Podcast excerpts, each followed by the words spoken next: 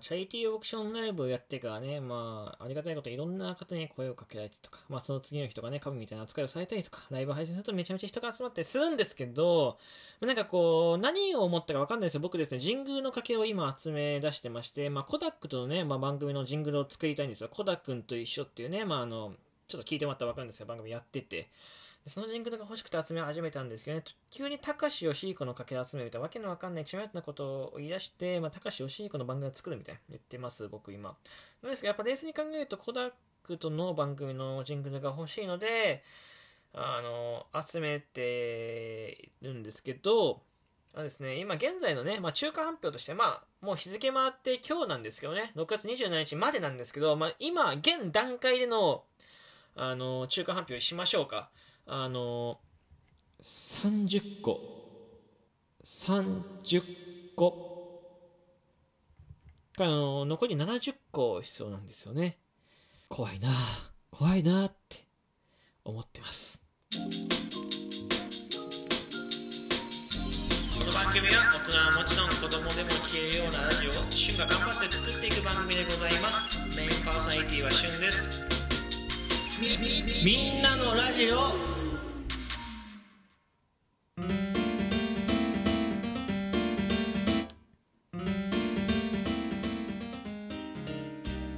時刻は6月26日、えー、24時ちょうどでございます。声も始めていきたいと思います。みんなのラジオというわけで、あの、まあ、冒頭でもちょっとね、話した通り、まあ、企画をやった後のライブ配信のね、まあ、難しさと言ってありゃしないですよ、本当に。ハードルが勝手に上がってない。僕の中でも上がってるし、周りの評価も多分高くなってきたので、ハードルが上がってますで、まだね、面白い人生はそんなにまだ送ってないので、今から送りたいんですけど、まあ面白い人生は送ってないので、毎日ね、こう喋る内容なんて正直ないんですよね。うん、収録ではあるかもしれないけど、ライブ配信ってやっぱりこう、難しいじゃないですか。ライブ配信は本当に難しいのよ。だから、ないんですよね。なので、まあ、バーガーピエロを、まあ、27日、今日ですね、参加させていただくんですけど、終わったらですね、ライブの頻度をね、や下げようと思いますね。7月10日に、まあ、本当にやりたい企画をやるんですけど、まあ、その企画のね、こう、組み立ても全然進んでないので、ちょっとそれをやりながらのライブの頻度を下げよう下げていこうかなと思っております。なので、まあ、あの、僕のことをライブ配信で見る機会が減ると思ってください。はい。まあ、あの、ただ1週間やらないとかじゃないので、まあ、3日に1回とかだと思うので、はい。あとはですね、あの、神宮の掛けはですね、あの、本当にさどうしようかなって思ってますいや本当にそうであの30個ね投げてくださってる方がいるんですよなのでまあ、あのお便りでも送れるらしいので、まあ、あの僕、今これで生計立ててるんですよね。なので、まあ、その、なんだよな、もう正直に言いますけど、あの、助けて。この一言につきますね。はい。まああのね、とりあえずこの辺であの、まあ、おねだりはですね、一旦置いといて、まあ、今回本題に入りたいんですけど、今回はですね、まあ、久しぶりの配信で、まあ、コーナーやろうと思ったんですけど、まず先に、僕のもとにですね、まあ、あの、黄色い50代前半のおじちゃんのね、えー、方から、えっ、ー、と、の企画でタグが回ってきたので、ハッシュタグが回ってきたので、そのね、内容をちょっとやっていこうかなと思っております。で、まあ、そんな竹内さんっていうね、まあ、黄色いアイコンの、そんなことないっしょ？っていうね、あの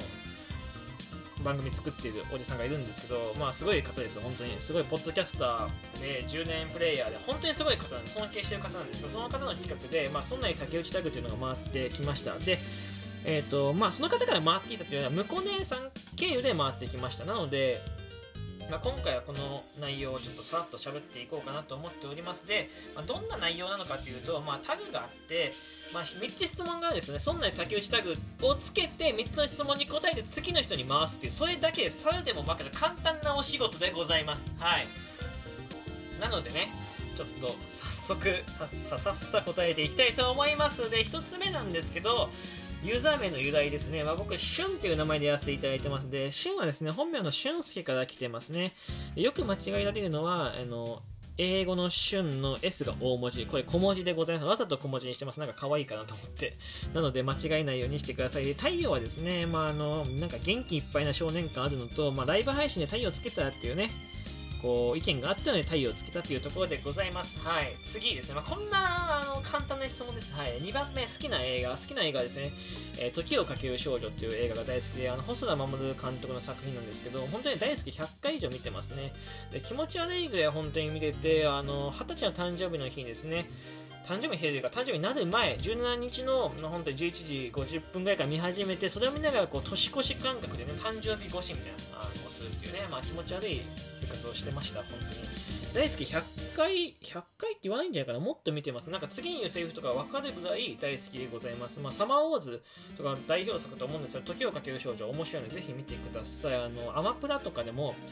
あアマプラ？アマプラだよね。アマプラで Amazon プライムで最近配信が始まったので、よかったらぜひ見てください。で、3つ目、最後の質問なんですが、嫌いな食べ物というとこで、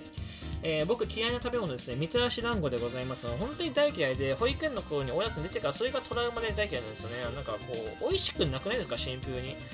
なんだろうな、醤油の甘じょっぱい、なんか、しょっぱいのに甘いのがついてるし、甘じょっぱいが。この感じが嫌いで、こうご飯っていうかその餅じゃないですか。餅とかご飯とかそういう白いものにその味がついてるの大嫌いなんですね。わかんない。匂い嗅いだだけでもちょっと吐き気がしちゃうぐらい嫌いですね。保育園の頃本当にそれ食べて一回吐いたんで嫌いな話ですよね。一回戻しちゃったんでそっからずっとトラウマで食べれないですね。でスーパーとかで売ってて匂いがするだけでも結構近寄りがたいですね僕は。うん。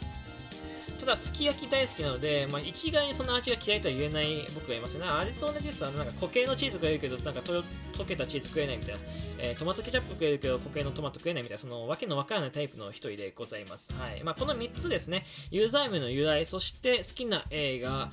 んで、えー、と嫌いな食べ物ですね。この3つをですね、まあ、あの答えて回すだけの簡単なお仕事です。別にあのいくらもらえるわけではないですけど。はい。で次の方をねえー次の方、次の方の紹介をしないといけないんですけど、僕が紹介する1人目のトーカーはですね、朝ぼらけでございます。あの、朝ぼらけの、あんま、朝かんだね、朝ぼらけのよもすがっていう番組をやられてる朝ぼらけという方で、えっ、ー、と、京都の方なのかなで、かなり面白い方ですよ。本当にあの、いじりがいがあるというか、まあ、絡んでまだ1週間とかなんですけど、なんかこうかなり仲良くさせていただいてるって勝手に思ってます。はい。で、本当に年下がね、ため口で絡んでるのに、丁寧丁寧一つずつ拾ってくれてね、こうコメント欄でいくらふざけても、もう優しく返してくれるというね、もうあの神みたいな存在でございます。で、話しかけやすいです。なので、可愛らしいサムネでやってると思うので、やってたら、ライブ配信ですね、やってたらですね、声かけてみてください。はい。で、次のトーカーさんですね、次のトーカーさんは、ダス。ダス。ダズですね。寝ると明日がやってくるというね、まあ、当たり前のような番組をつけている ダズなんですけど、えー、この方は関西の、え、ー、と、お子さん、関西出身の方で、お子さんが1人いる、まあ、あの、結婚されている、まあ、遊ばけさんもそうなんですけど、結婚されている方で、めちゃめちゃね、トークが面白いですね。で、勢いがね、今一番あるんじゃないかなと思ってます。うん。最近出てきたトーカーさんの中で一番勢いがあると思ってます。うん。で、間違いなく跳ねるね。今よりも2倍3倍の勢いで晴れると思ってる俺はね。なので恐怖心しかないですね。本当に焦ってます。はい。あのね1回ライブをやると4 5 0人軽く集まるっていうねこのライブ環境下で4 5 0人集められるのは本当にすごいと思ってます。これはね本当にトークもそうだし喋り方も上手だしあとはこうね問いかけとかも上手なんだよね聞かせていただいてると。なので、まあ、よかったらね遊びに行ってみてはいかがですかという話でございます。はい。で、次のトーカーさんなんですけど、アンノアアンノアですあの素顔のままでいいですかっていう番組をやられているアンノアでございますこれはですねあの青森出身の姉妹のトーカーでございますねえー、すごくね、可愛らしい配信をされてて、これもですね、勢いやばいですね。アンノアもやばいです。はい。えっ、ー、と、男性で言うとダズ、女性で言うとアンノアじゃないでしょうか。はい。これくらい僕は印象を持ってますね。で、アンノアの何がすごいかっていうと、あの姉妹だからこそできるトークのキャッチボールというかすごくトークが上手でシンプルにであのなんだろうな独特の雰囲気を持っててなんだろうなちゃんと聞いてられるなんかなかなかライブ配信ってこう2人の掛け合いってずっと聞くの難しいんですけどそれがね違和感がないやっぱ姉妹なのかな？わかんないけど感覚としてはお笑い芸人さんのキャッチボールぐらい聞けるっていうイメージはありますねちょっと上からになりますけどこれはただ一リスナーとして僕が感じるとこでございますの、えー、3番組の方。3名の方。3名の方とか3番組の方を、まあ、一応紹介させていただいて今回そうな竹内タグの次のバトンのバトンをお渡ししたいと思っております。で今回紹介した3人ですね、えーと、かなり新規の方最近始められた方をメインに紹介させていただいてます、はい、知ってる方の方が知ってる方の方が多いと思うんですけどもしね僕の番組でまだ知らないよって方がいたら概要欄の方貼ってるのでよかったですね遊びに行ってください収録もすごく面白いですしやっぱこの3人はライブメインでやっててライブもねかなり近いでやってるのでコメントの1つとか2つとか、まあ、ギフトなんてね、投げていただければなと思います。はい、というわけでいかがでしたでしょうか。まあ、そんなに竹内タグというところで、まあ、久しぶりのチェーンメール系でございます。はい。で、まあ、次のね、あの、人に渡してどれくらいのペースで収録があるか分かんないですけどね、まあ、こまめにチェックしていただいて、で他の、えーと、そんなに竹内タグのトークとかも聞いてもらえればなと思います。ここまで聞いてくれてありがとうございました。また次回のラジオでお会いしましょう。バイバイ。